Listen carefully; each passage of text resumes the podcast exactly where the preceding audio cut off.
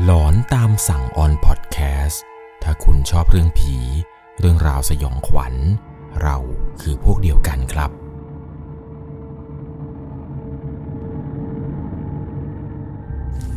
สวัสดีครับทุกทุกคนครับ ขอต้อนรับเข้าสู่ช่วงหลอนตามสั่ง อยู่กับผมครับ 11 LC เรื่องราวในวันนี้ที่ผมจะเล่าให้กับทุกคนได้รับชมแล้วก็รับฟังกันใน EP นี้นะครับ เป็นอีกหนึ่งความสยองขวัญที่เขาเองกับเพื่อนๆเนี่ย พากันเดินทางไปเที่ยวที่อุทยานแห่งหนึ่งในจังหวัดชัยภูมิ อุทยานตรงนี้เนี่ยเขาบอกว่าเป็นจุดที่มีชื่อเสียงพอสมควรครับ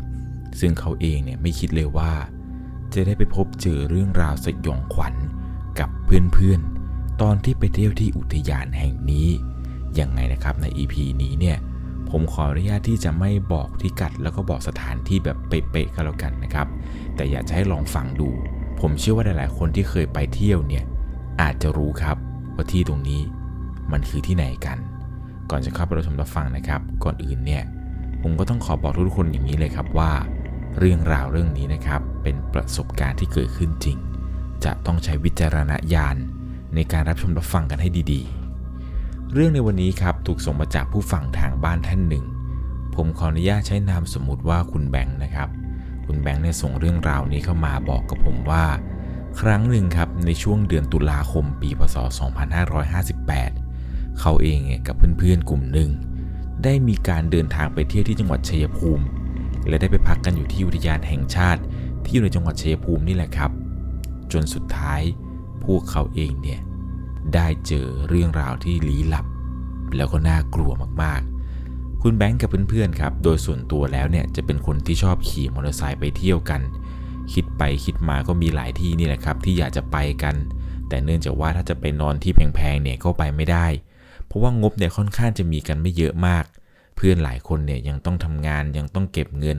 ยังต้องเอาเงินเนี่ยไปลงทุนอะไรต่างๆ ก็เลยคุยกันว่าถ้าเราจะไปนอนตามโรงแรมอะไรแล้วเราต้องไปหารกันเนี่ยมันอาจจะใช้เงินในจำนวนสูง หรือบางทีแล้วเนี่ยถ้าไปพักตามสถานที่อะไรต่างๆ เราจะต้องเสียเงินเปิดห้องหลายห้อง เพราะว่าพวกเขากันเนี่ยไปกันหลายคน เลยคุยกันว่าจะไปเที่ยวในครั้งนี้เนี่ยอยากจะไปอุทยานกัน ตอนนั้นก็ได้มีการมานั่งคุยกันนี่แหละครับ ว่าเราจะไปที่ไหนอะไรยังไง คนหนึ่งเนี่ยบอกว่าเอออยากจะไปเที่ยวที่จังหวัดนี้ อยากไปอุทยานตรงนู้นอะไรยังไงนู่นนี่นั่น คุยกันเยอะมากครับ ไม่ว่าจะเป็นไปเมืองเก่าไปเที่ยวเขื่อน หรือไปน้ำตกชื่อดังอะไรต่างๆ จนสุดท้ายนี่แหละครับ ได้ข้อสรุปกันว่า จะพากันไปที่อุทยานแห่งหนึ่งค่อนข้างที่จะมีชื่อเสียงในจังหวัดชัยภูมิ หลังจากที่ตกลงกันได้ครับ ทุกคนเนี่ยเห็นพร้อมต้องกันแล้วว่าโอเค เราจะไปที่อุทยานแห่งนี้กัน ก็ได้มีการนัดหมายวันเดินทางกันนี่แหละครับ ว่าจะพากันออกเดินทางกันวันไหนอะไรยังไงกี่โมง จนได้วันที่เหมาะเจาะในช่วงเดือนตุลานี่แหละครับ เป็นวันวันหนึ่ง สรุปกันได้ว่าจะพากันออกเดินทางตอน7จ็ดโมงเช้านัดรวมตัวกันที่ปั๊มแห่งหนึ่งตรงถนนเส้นพระรามสองพอตกลงอะไรกันได้เรียบร้อยแล้วครับ ก็แยกย้ายกันไปเตรียมข้าวเตรียมของ ใกล้ๆถึงวันนัดเนี่ยเดี๋ยวเรามาเจอกันอีกทีจนกระทั่งถึงวันที่นัดหมาย เวลาที่ถูกต้อง7โมงเช้าในวันนี้ ทุกคนเนี่ยมาเจอกันที่ปั๊มตรงนี้เนี่ยนะครับ ในปั๊มแห่งหนึ่งตรงเส้นพระรามสองนี้ แล้วก็พากันมุ่งหน้ากันขับไปครับ มุ่งหน้าจากพระรามสองเนี่ยมุ่งตรงไปที่อำเภออำเภอหนึ่งในจังหวัดชัยภูมิ เพราะเนื่องจากว่าเพื่อนคนหนึ่งครับหนึ่งในกลุ่มที่ไปด้วยกันเนี่ยบ้านเกิดจริง ๆ ก็คือบ้านอยู่ชัยภูมิ แล้วก็จะไปพักกันอยู่ที่บ้านของเพื่อนคนนี้กันก่อน เลยคุยกันว่าไปนอนที่บ้านเพื่อนเนี่ยสักคืนหนึ่งแล้วเดี๋ยวค่อยต่อไปที่อุทยานที่เราคุยกันไว้ ก็พากันขี่ไปเรื่อยๆนี่แหละครับ ออกจากเส้นพระรามสองก็ผ่านจังหวัดนู่นจังหวัดนี้อะไรไป จนกระทั่งไปถึงยังจังหวัดชัยภูมิ ก็ได้เข้าไปหาพ่อกับแม่ของเพื่อนนี่แหละครับ ที่เป็นเจ้าของบ้าน แต่ต้องบอกก่อนนะครับว่า บ้านของเพื่อนเนี่ยมีอยู่สองหลัง หลังหนึ่งเนี่ยอยู่ในหมู่บ้าน และอีกหลังหนึ่งเนี่ยอยู่นอกหมู่บ้าน หมู่บ้านที่ผมหมายถึงตรงนี้เนี่ยไม่ใช่หมู่บ้านจัดสรรนะครับ แต่ว่าหมู่บ้านทางในชัยภูมิเนี่ยเขาจะแบ่งกันไปครับว่าหมู่บ้านนี้ชื่อบ้านอะไร อย่างเช่นชัยภูมิก็มีบ้านคอนสารบ้านนู้นบ้านหัวนามุ่งบ้านนู่นนี่อะไรต่างๆ นานา ซึ่งบ้านของเพื่อนเนี่ยก็จะอยู่ในหมู่บ้านหมู่บ้านนี้แหละครับ ซึ่งไม่ใช่หมู่บ้านจัดสรรนะ เป็นหมู่บ้านคล้ายๆ กับว่าเป็นชุมชนนี่แหละครับ อยู่ในนั้น หลังหนึ่งอยู่ในนั้นและอีกหลังหนึ่งเนี่ยอยู่ข้างนอก ส่วนที่อยู่ข้างนอกเนี่ยมันจะเป็นเหมือนคล้าย ๆ กับว่าบ้านที่แยกออกมาตามทุ่งนาไร่นาอะไรต่างๆ ที่บางคนเนี่ยเขาไปปลูกเอาไว้ตอนช่วงทำนา อาจจะเป็นบ้านญาติพี่น้องอะไรนี่แหละครับ แต่บ้านของเพื่อนคนนี้เนี่ยมันมีสองหลัง ก็เลยตกลงกันว่าเดี๋ยวจะเป็นนอนบ้านของเพื่อนที่อยู่ตรงนอกหมู่บ้านด้วยความที่ว่ามันเป็นส่วนตัวดี เพราะว่าบ้านอีกหลังที่อยู่ข้างในเนี่ย คือมันติดติดกันครับ บางทีมันจะไม่ค่อยสะดวกกับเพื่อนบ้านรอบๆ ข้าง เพราะพากันขี่รถมากันหลายคัน เดี๋ยวเสียงท่อเสียงอะไรต่างๆ เสียงโวกเวกโวยวายกินข้าวกินปลากินเหล้าอะไรเนี่ย เพื่อนข้างบ้านของเพื่อนคนนี้เนี่ยจะเดือดร้อนครับ กลัวว่าเดี๋ยวเขาจะมาว่าให้ ก็เลยบอกกับเพื่อนเขาว่าเดี๋ยวไปนอนข้างหลังตรงนอกหมู่บ้านดีกว่า มันน่าจะโอเคกับพวกเรา หลังจากนั้นก็พากันขี่ออกไปครับ ขี่ไปที่บ้านตรงนอกหมู่บ้านของเพื่อนนี่แหละ ระหว่างทางที่ขี่ไปเนี่ย ตัวของคุณแบงค์เองเนี่ยก็เริ่มเอะใจนิดๆ เพราะส่วนตัวเนี่ยมีเซนส์เรื่องพวกนี้ ทางไปบ้านของเพื่อนที่อยู่ข้างนอกนี้เนี่ย มันเป็นเส้นทางที่สองข้างทางเป็นทุ่งนา แล้วก็เป็นทางโค้งตัว S พอพ้นจากโค้งมาเนี่ยก็จะเจอบ้านของเพื่อนเลย บ้านเพื่อนเนี่ยถูกสร้างมาจากไม้ ยกถุนสูงมีบันไดพาดหน้าบ้าน ตามลักษณะของบ้านชาวอีสานในสมัยก่อนพอไปถึงก็ยืนมองบ้านหลังนี้นี่แหละครับ รู้ได้ทันทีเลยว่า บ้านหลังนี้ ต้องมีอะไรอย่างแน่นอน ตอนนั้นก็ไม่ได้บอกกับใครหรอกครับ ก็กลัวว่าถ้าเกิดเพื่อนรู้เนี่ยว่าตัวของเขาเองนั้น มีเซนส์อะไรแบบนี้ เดี๋ยวมันจะกลัวกัน ก็บอกกับเพื่อนครับว่าให้แยกย้ายกันเก็บข้าวเก็บของเลยนะพอเก็บข้าวเก็บของอะไรกันเสร็จเข้าที่เข้าทาง ก็พากันขี่มอเตอร์ไซค์ไปซื้ออะไรมากินกันครับ ตามภาษาผู้ชายไปซื้อเครื่องดื่มมานั่งดื่มกัน ก็กินกันจนตะวันตกดิน จากที่ผู้คนผ่านไปผ่านมา ก็ค่อยๆ ลดลงเรื่อยๆเรื่อยๆ จนถนนหน้าบ้านของเพื่อนในตอนนี้ ไม่มีแม้แต่ใครที่จะขี่รถผ่านมาเลย ก็ดื่มกันจนเริ่มได้ที่ หลังจากรู้สึกกึ่มๆกันสักนิด ก็ได้มีการแยกย้ายกันเข้าไปนอนครับ ตัวของเขาเองเนี่ยนอนกลางมุ้งกับเพื่อนอีกสองคน ส่วนที่เหลือครับพากันไปนอนอยู่ในห้องนอน ซึ่งบ้านหลังนี้เนี่ยพอเดินขึ้นบันไดขึ้นมาชั้นบนครับ มันจะเป็นโถงโล่งๆแล้วก็จะมีห้องนอนที่กั้นเป็นประตูปิดเนี่ยอยู่ห้องหนึ่ง เพื่อนที่เหลือไปนอนในนั้น ส่วนตัวของเขาเองเนี่ยคุณแบงค์แล้วก็เพื่อนอีกสองคนเนี่ยพากันกางมุ้งอยู่ข้างหน้า หลังจากที่ทำธุระอะไรกันเสร็จเรียบร้อยครับ เข้าห้องน้ำห้องท่าล้างหน้าแปรงฟันอะไรกันเรียบร้อยปุ๊บ ก็พากันเข้านอนกันไปในค่ำคืนนี้ แต่ต้องเกินก่อนนะครับว่าจุดที่นอนเนี่ย ตรงหัวมันจะติดกับหน้าต่างพอดี เขาเนี่ยปิดไฟนอน พอนอนหลับไปได้สักพักหนึ่ง เริ่มมีความรู้สึก เหมือนมีใครมาอยู่ด้านบนหัวเขา ตอนนั้นเนี่ยนอนหลับแล้วก็รู้สึกว่าเหมือนมีใครเนี่ยมากำลังจ้องมองอยู่ พยายามข่มตานอน แต่ความรู้สึกนี้เนี่ยมันก็ยังไม่หายไป เลยค่อยๆ ลืมตาขึ้นมาดูว่าสิ่งที่เรารู้สึกว่าเอ๊ะมีใครมองเราอยู่เนี่ย มันมีจริงๆหรือเปล่า แต่ตอนที่ลืมตานี้ ปรากฏว่าเขาเห็นจริง ๆครับ เห็นว่ามีคนคนหนึ่งนั่งอยู่ตรงขอบหน้าต่าง มองเขาลงมา ตอนนั้นนี่ยอมรับเลยว่ารู้สึกตัวสั่น แต่ไม่กล้าบอกกับเพื่อน นึกในใจว่า เราขอมานอนพักสักคืน เดี๋ยวพอเช้าก็จะไปแล้ว ตอนนั้นเนี่ยก็หลับตาแล้วก็พูดนี่แหละครับ ว่าขอนอนพักคืนหนึ่งนะ ไม่ได้ตั้งใจที่จะมาลบหลู่ไม่ได้ตั้งใจที่จะมาทำอะไรล่วงเกินเลย ขอเธอนอนคืนเดียว ตอนนั้นเองครับพอหลังจากที่เขาพูดจบเนี่ย ก็ค่อย ๆ ลืมตาขึ้นมา ปรากฏว่าคนที่เห็นว่านั่งอยู่ตรงขอบหน้าต่าง ที่นั่งห้อยขาอยู่นี้ หายไปครับ เขาเนี่ยรู้สึกโล่งใจอย่างบอกไม่ถูก พอลืมตามาแล้วสิ่งที่เขาเห็นว่านั่งห้อยขามันได้หายไป ตอนนั้นเนี่ยเขาตัดสินใจข่มตาหลับ จนกระทั่งตื่นเช้ามานี่แหละครับ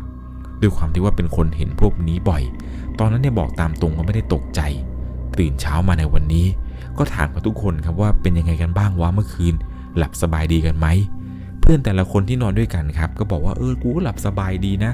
บ้านของเพื่อนนี้เนี่ยเออเย็นสบายดีกว่าตกกลางคืนแล้วแพทย์ไม่ต้องเปิดพัดลมเลย หนาวเนี่ยกลางคืนเย็นมากเลย พวกที่เหลือที่ไปนอนในห้องกันนะครับ ก็ไม่มีใครเจออะไร มีเพียงแค่เขานี่แหละครับ ที่เจอ คนอื่นๆก็ถามครับว่าแบงค์มึงเป็นไงนอน สบายดีมึงเจออะไรปะวะเขาก็ไม่อยากใจเพื่อนกลัวครับ ก็เลยบอกเพื่อนว่าอ๋อเออ ไม่มีอะไรก็สบายดีก็นอนหลับปกตินี่แหละก็คุยกันเสร็จอะไรเรียบร้อยเสร็จปุ๊บเนี่ยก็พากันหาของกินครับ เพราะว่าเช้าวันนี้เนี่ยจะพากันออกเดินทางต่อ แม่เพื่อนเนี่ยก็เอากับข้าวมาให้เอากินกันเยอะๆนะ เดี๋ยวออกเดินทางจะได้ไม่ต้องแวะหลายที่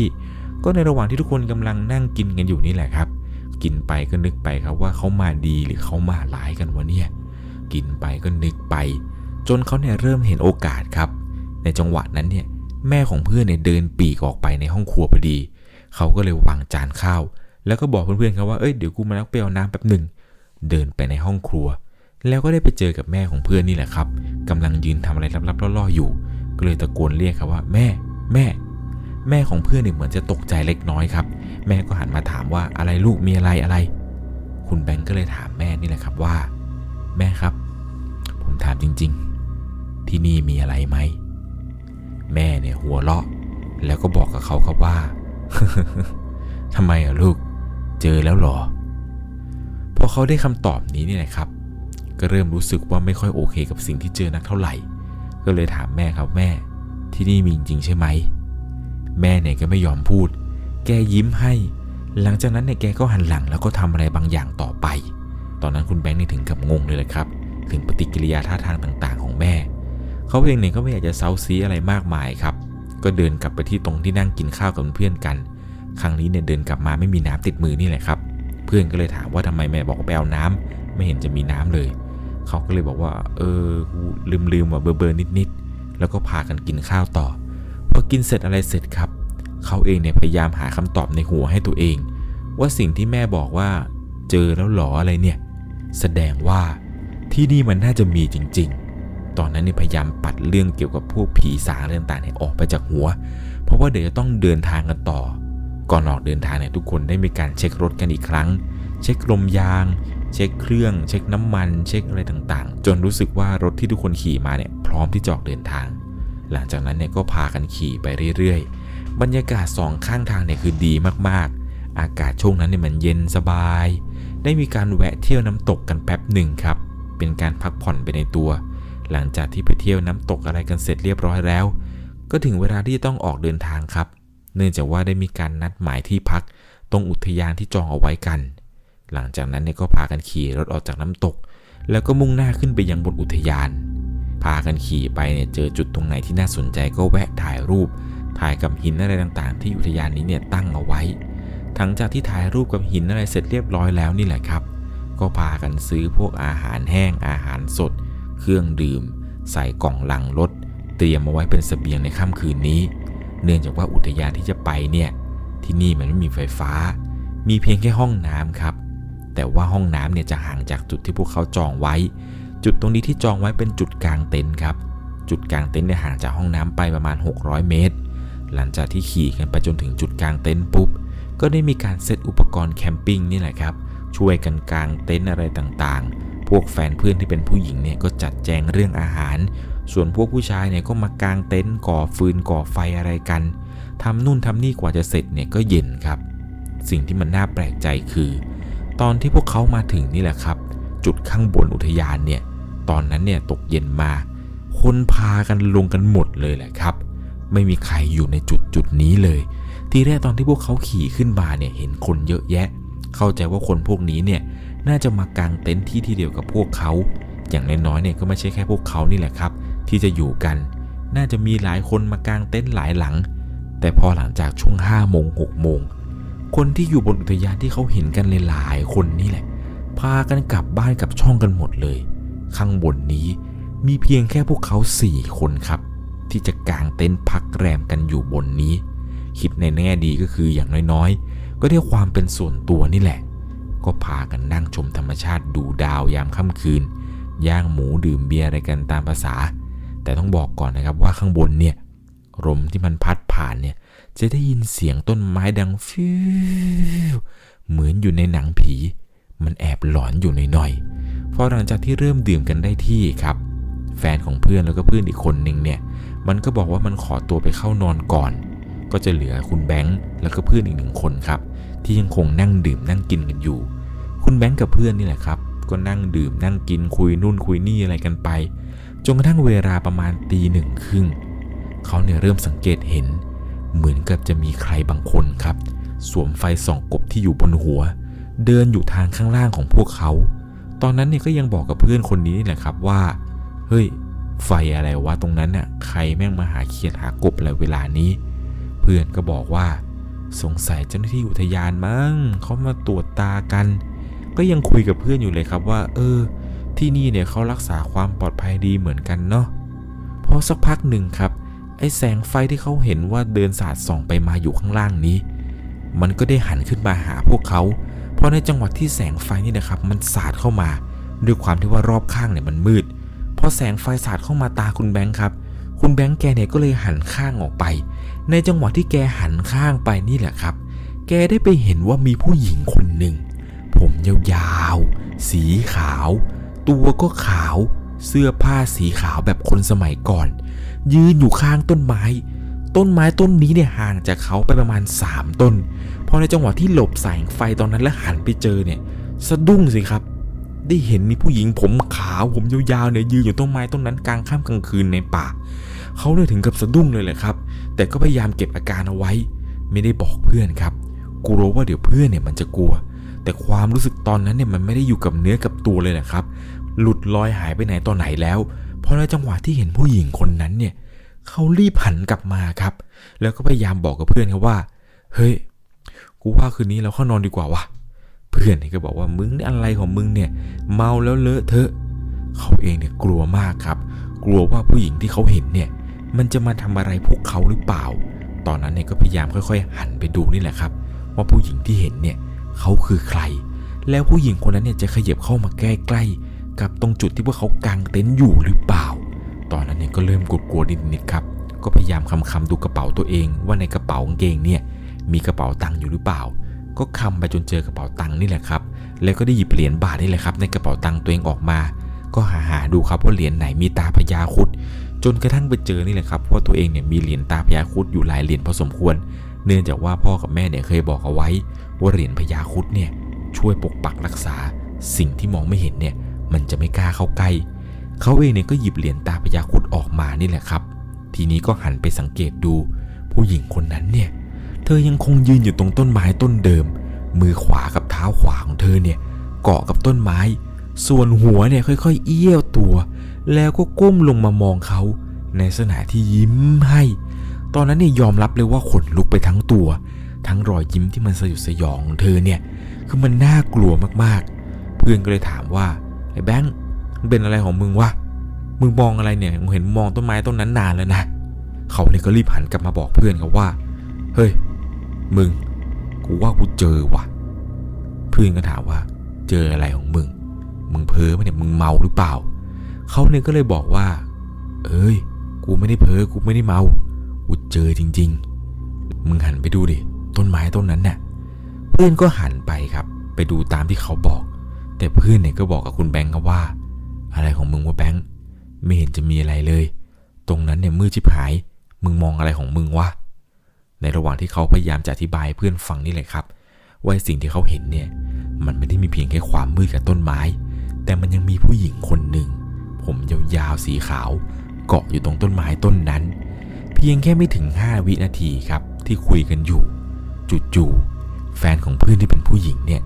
ก็กรีดลั่นเต็นท์ขึ้นมาทำให้เขากับเพื่อนนี่แหละครับ ก็พากันรีบวิ่งไปดู แล้วก็เห็นครับว่าแฟนของเพื่อนเนี่ยหน้าตาตื่น รีบรูดซิปเต็นท์ออกมานั่งอยู่ข้างนอกครับ มันนั่งแล้วก็ร้องไห้เสียงดูสันๆก็พยายามถามว่าเป็นอะไรวะเป็นอะไร แต่แฟนของเพื่อนคนนี้มันก็ไม่ยอมตอบครับ มันพูดแค่ว่า เออ เดี๋ยวเดี๋ยวเดี๋ยวพรุ่งนี้เช้าเราให้ฟัง เดี๋ยวพรุ่งนี้เช้าเราให้ฟัง ไม่เอาแล้วไม่อยู่แล้วไหมไม่เอาแล้วไหมไม่ไม่เอาไม่เอาไม่เอา แฟนของเพื่อนเนี่ยพูดอยู่อย่างนี้เนี่ยครับว่าไม่เอาไม่เอา ส่วนในเพื่อนเนี่ยก็พยายามปลอบแฟนตัวเองครับว่าเธอเป็นอะไรเป็นอะไรเธอ เธอเป็นอะไร แต่แฟนของเพื่อนก็ไม่ยอมพูดให้ฟังครับว่าเมื่อกี้เนี่ยเจออะไร จนกระทั่งเนี่ยเขาก็พยายามปลอบนะครับว่าเฮ้ยไม่ต้องกลัวไม่ต้องกลัว เป็นอะไรเล่าให้ฟังหน่อยก็ได้ นี่เมื่อกี้นั่งอยู่ข้างนอกกันเนี่ย ก็เห็นได้ยินเสียงเนี่ยเลยรีบวิ่งมากัน จนกระทั่งแฟนของเพื่อนเนี่ยเริ่มใจเย็นลงครับ เริ่มมีสติ แล้วก็ค่อยๆเล่าให้ฟังครับว่าเมื่อกี้ตอนที่นอนหลับอยู่ มันฝัน มันฝันว่ามีผู้หญิงคนหนึ่งแก่ๆ ตัวขาวๆ ผมยาวๆ ผมนี่เป็นผมยาวๆ สีขาวแบบผมงอก มันนั่งค่อมตัวในเต็นท์แล้วก็มอง พอแฟนลืมตาขึ้นมาเนี่ยตกใจในความฝัน ปรากฏว่าเห็นเป็นภาพจริง ๆ ที่มีผู้หญิงแก่ๆเนี่ยมันนั่งอยู่ตรงอก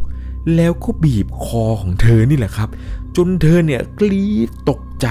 กรี๊ดออกมาจนสุดเสียง ในจังหวะนั้นที่เธอกรี๊ดเนี่ยเธอก็หลับตาปีนี่แหละครับ จนรู้สึกว่าเหมือนมีใครกำลังจะวิ่งมาหาเธอ เธอก็รีบตื่นลืมตาขึ้นมาเพราะว่าผู้หญิงคนแก่ๆที่เธอเห็นที่ว่าผมยาวๆสีขาวเลยเนี่ย หายไปแล้ว ก็เลยรีบรูดซิปออกมานั่งร้องไห้อยู่หน้าเต็นท์นี่แหละจนกระทั่งเขาสองคนนี่แหละครับ พุ่งออกมาเจอพอดี หลังจากนั้นครับเพื่อนอีกคนหนึ่งเนี่ยที่มันหลับไปก่อนหน้านี้ มันก็ได้ตื่นขึ้นมาครับ ก็ถามว่าเป็นอะไรกันวะเสียงดังโวกเวกวายกันตอนกลางคืนเป็นอะไรกัน คราวนี้ครับสี่คนเนี่ยก็มานั่งคุยกันครับว่า เมื่อกี้เนี่ยแฟนเพื่อนเจอ มีใครเจออะไรอีกไหม เพื่อนคนนี้ก็เล่าให้ฟังครับว่าเออเมื่อกี้มันมีคนนั่งอะไรยังไง พอถึงตาคิวคุณแบงค์จะเล่าให้เพื่อนฟังครับว่า เออ เมื่อกี้ที่กูนั่งกินอยู่สองคนใช่ไหมกูจะเล่าให้ฟังว่า ตรงต้นไม้ต้นนั้นที่กูเออเขาเนี่ยถึงกับค้างเลยแหละครับ เพราะตอนที่เขากำลังเล่าให้เพื่อนฟังนี้ มือก็ชี้ไป เขายังเห็นว่าผู้หญิงคนนั้นเนี่ยยังคงยืนอยู่ที่ต้นไม้ต้นเดิม ลักษณะเดิม ผมยาวๆสีขาวใส่ชุดสีขาวแก่ๆ แกยังยืนอยู่ตรงนั้นไม่ไปไหนเลยแหละครับ แล้วเขาก็ค้างอยู่งั้นเนี่ยจนเพื่อนถามว่าแบงค์เป็นอะไรวะแบงค์เป็นอะไร เขาก็พยายามบอกเพื่อนครับว่า เออคือเออมันมีผู้หญิงยืนอยู่ตรงต้นไม้ต้นนั้นว่ะตอนนั้นครับ เพื่อนก็หันไปมองแล้วก็บอกว่าไหนวะแบงค์มีแต่ต้นไม้กับความมืด ตาฝาดหรือเปล่า เมื่อกี้กูไปฉี่ตรงนั้นเนี่ยไม่เห็นจะมีใครสักคน พอเพื่อนพูดว่าเมื่อกี้ไปฉี่ตรงนั้น เขาเนี่ยหันขวับมาหาเพื่อนเลยแหละครับ แล้วก็ถามว่า มึงไปฉี่จริงเหรอวะตรงนั้นน่ะ มันบอกว่า เออ กูไปฉี่นี่แหละ แต่สงสัยกูจะลืมบอกว่าว่ากูขออนุญาตฉี่ แต่กูไปฉี่กูก็ไม่เจออะไรนะเมื่อกี้ เขาเองก็เลยถามเพื่อนครับว่า มึงไปฉี่ต้นไหนวะ เพื่อนก็บอกว่าก็ต้นที่มึงชี้เมื่อกี้นั่นแหละ ต้นนั้นแหละ กูน่าจะไปฉีดต้นนั้นกูถ้ากูจำไม่ผิดนะคือต้นนั้นนั่นเลย พอเพื่อนบอกอย่างนั้นเนี่ยก็สรุปได้เลยว่า ไอ้ต้นที่เขาเห็นว่าคนแก่ยืนอยู่เนี่ย มันคือต้นเดียวกันเลยครับ กับที่เพื่อนเนี่ยไปฉี่มา ครั้งนี้เนี่ยชัดเจนเลย เขารีบหยิบเหรียญพญาคุดครับออกมา แล้วก็พนมมือครับ พูดว่า คืนนี้อย่ามารบกวน ขอมาพักผ่อนไม่ได้สร้างความเสียหาย สิ่งใดที่เพื่อนกระทำลงไปในครั้งนี้เนี่ย ก็ขอให้แล้วต่อกัน หากตั้งใจทำก็ดีไม่ตั้งใจทำก็ดี อย่าได้ถือโทษโกรธใด ๆ เลย หลังจากที่คุณแบงค์ครับถือเหรียญเสร็จปุ๊บเนี่ยเขาเนี่ยก็กำเหรียญเอาไว้ครับ แล้วก็ค่อยๆลืมตาขึ้นมาดู ปรากฏว่าผู้หญิงคนที่เขาเห็นว่าตุยตรงต้นไม้เนี่ยที่เป็นคนแก่ๆเนี่ยเธอได้หายไปแล้วครับ ครั้งนี้เนี่ยผู้หญิงคนนี้หายไป คุณแบงค์ก็บอกเพื่อนๆครับว่าเฮ้ยไปไปทุกคนไปไปเข้านอนกันดีกว่า หลังจากนั้นครับเขาเองเนี่ยก็เหรียญพญาคุดนี่แหละ ให้กับเพื่อนที่มันไปฉีดต้นไม้เอาไว้ เพื่อนคนนี้มันก็ถามเขาว่ามึงให้เหรียญกูมาทำไมวะมึงให้เงินกูหรอ แค่นี้จะพออะไรวะ กับข้าวยังซื้อไม่ได้เลย คุณแบงค์เนี่ยก็บอกว่า กูไม่ได้ให้มึงเอาไปซื้อของ แต่กูให้มึงเนี่ยเอาไปติดตัวเอาไว้ เพราะว่าคืนนี้ มึงน่าจะเจอหนักสุด มึงเนี่ยไปฉี่ตรงนั้นไม่ได้ขอ เจ้าที่ที่นี่เนี่ยเขามาปากดตัวให้กูเห็นกลัวว่ามึงเนี่ยจะไม่รอดคืนนี้ไป เพื่อนก็เลยบอกว่าเออเออเออเอามามามามาหลังจากนั้นครับ คุณแบงก์ก็บอกให้เพื่อนเนี่ย เอาเหรียญคุดนี้เอาไปไว้ในเต็นท์แล้วก็ใส่ไว้ใต้หมอนซะ หลังจากนั้นครับที่เหลือเนี่ยก็พาแยกย้ายกันเข้านอน จนกระทั่งหลับกันไปนี่แหละครับ แสงตะวันค่อยๆ เริ่มส่องมา เป็นเวลาประมาณตีห้ากว่าเกือบจะหกโมงแล้ว เช้าพอดีครับ สรุปในคืนนั้นครับ ไม่มีใครได้นอนสักคนเลย เจ้าที่ที่นี่เนี่ยแรงมาก เพราะว่าในตอนที่แยกย้ายกันกลับเข้าไปนอนแล้วเนี่ย แต่ละคนครับก็ได้ยินเสียง เป็นเสียงเหมือนกับฝีเท้าของคนที่เดินไปเดินมา จนทำเอาแต่ละคนนี่แหละครับ เพียงได้แค่หลับตาไว้ แต่ไม่ได้นอนแบบนอนหลับสนิทนะครับ คือได้เพียงแต่หลับตาแล้วก็ได้ยินเสียงเดินไปเดินมาอยู่นอกเต็นท์แล้วแต่ละคนเนี่ยคือไม่มีใครกล้าเดินออกไปดูเลยครับ ว่าสิ่งที่ได้ยินเนี่ยมันใช่เสียงของฝีเท้าคน หรือเสียงฝีเท้าสัตว์ หรือมันอาจจะเป็นเสียงฝีเท้าของพวกผีพวกวิญญาณ ตอนนั้นเนี่ยทุกคนเนี่ยรีบออกมาจากเต็นท์หลังจากที่เห็นว่ามีแสงพระอาทิตย์เนี่ยสาดส่องเข้ามา แล้วก็พากันรีบเก็บข้าวเก็บของครับ ลงจากเขาโดยเร็วที่สุด พากันดิ่งรถเข้ากรุงเทพเลยครับ แล้วก็คุยกันตลอดทางว่า สิ่งที่เจอ สิ่งที่เขาเห็น เสียงที่ทุกคนได้ยินเนี่ยมันคือวิญญาณของพวกผีป่าผีเจ้าที่อะไรต่างๆ อย่างแน่นอน ตอนนั้นเนทุกคนเนี่ยรู้เลยครับ ว่าสิ่งต่างๆที่เกิดขึ้นบนอุทยานนี้ มันเป็นเรื่องเกี่ยวกับพวกผีพวกวิญญาณอย่างแน่นอน เพราะว่าสี่คนที่ไปในครั้งนั้นเนี่ยได้ยินเสียงคนเดินไปเดินมาในรอบเต็นท์แบบทุกๆคนจริง ๆ นี่ก็เป็นอุทาหรณ์สอนใจครับ คุณแบงค์เนี่ยอยากจะบอกทุกๆคนอย่างนี้ครับว่า เวลาไปนอนตามป่าตามเขาอะไรก็ตามเนี่ยขอเลยครับ อย่าหาทำในสิ่งที่มันไม่ควรจะทำเพราะต่อให้มีของดีเนี่ยบางทีเนี่ยก็ไม่ได้ช่วยนะครับ ถ้าเขาจะเอาชีวิตเราจริง ๆ แล้วแล้วก็ ต่อให้เป็นพระเกจิดัง ๆ เนี่ยพระครั้งครั้งๆก็เอาไม่อยู่หรอกครับ เพราะว่าผีเจ้าที่เจ้าทางผีป่าผีเขาเนี่ย มันแรง เขาเนี่ยแรงกว่าพวกผีตายโหงผีวิญญาณที่เราแบบเห็นกันด้วยซ้ำไป เจ้าที่เจ้าทางที่ป่าบนเขาอะไรนี้ ของจริงนะครับ ถ้าเป็นไปได้เนี่ย ในป่าในเขาเนี่ย อย่าพยายามทำอะไรแผงๆอย่าเล่นพิเรนอะไรกันเลย เหมือนกับหลายๆเรื่องที่ผมเล่าให้ฟังนี่แหละครับ ว่าในป่าในเขาเนี่ยเขาจะมีพวกเจ้าที่เจ้าทางที่คอยปกปักรักษาคุ้มครองอะไรกันอยู่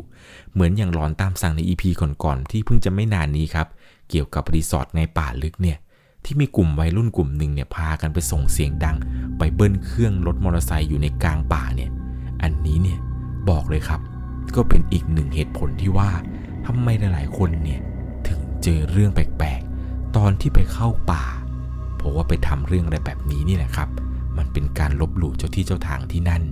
ยังไงแล้วนะครับ ใครที่กำลังรับฟังอยู่เนี่ย แล้วมีแผนว่าจะเข้าป่ากัน บอกกับเพื่อนก่อนเลยครับ ก่อนที่จออกเดินทางว่า อย่าทำอะไรแผงๆ ใครเห็นได้ยินอะไร อย่าทัก แล้วค่อยกลับมาคุยกัน ตอนที่ออกมาจากป่านั้นยังไงนะครับ เรื่องราวทั้งหมดที่ผมเล่าให้ฟังในวันนี้ จะต้องใช้วิจารณญาณในการรับชมรับฟังกันให้ดีๆเพราะเรื่องราวทั้งหมดนี้ เป็นประสบการณ์ที่ผู้ฟังทางบ้านนี่แหละครับ ได้ไปพบเจอมาจริง ๆ ก่อนจากกันไปในค่ำคืนนี้ครับ ถ้าคุณชอบเรื่องผี เรื่องราวสยองขวัญ เราคือพวกเดียวกัน ใครมีแผนจะเข้าป่าเข้าเขา หรือตอนนี้กำลังฟังอยู่ในป่าแล้วก็ ขอให้คุณโชคดี ไม่เจอผี สวัสดีครับ สามารถรับชมเรื่องราวหลอนๆเพิ่มเติม ได้ที่ YouTube Channel 1 LC ยังมีเรื่องราวหลอนๆที่เกิดขึ้นในบ้านเรา รอให้คุณแนนได้รับชมอยู่นะครับ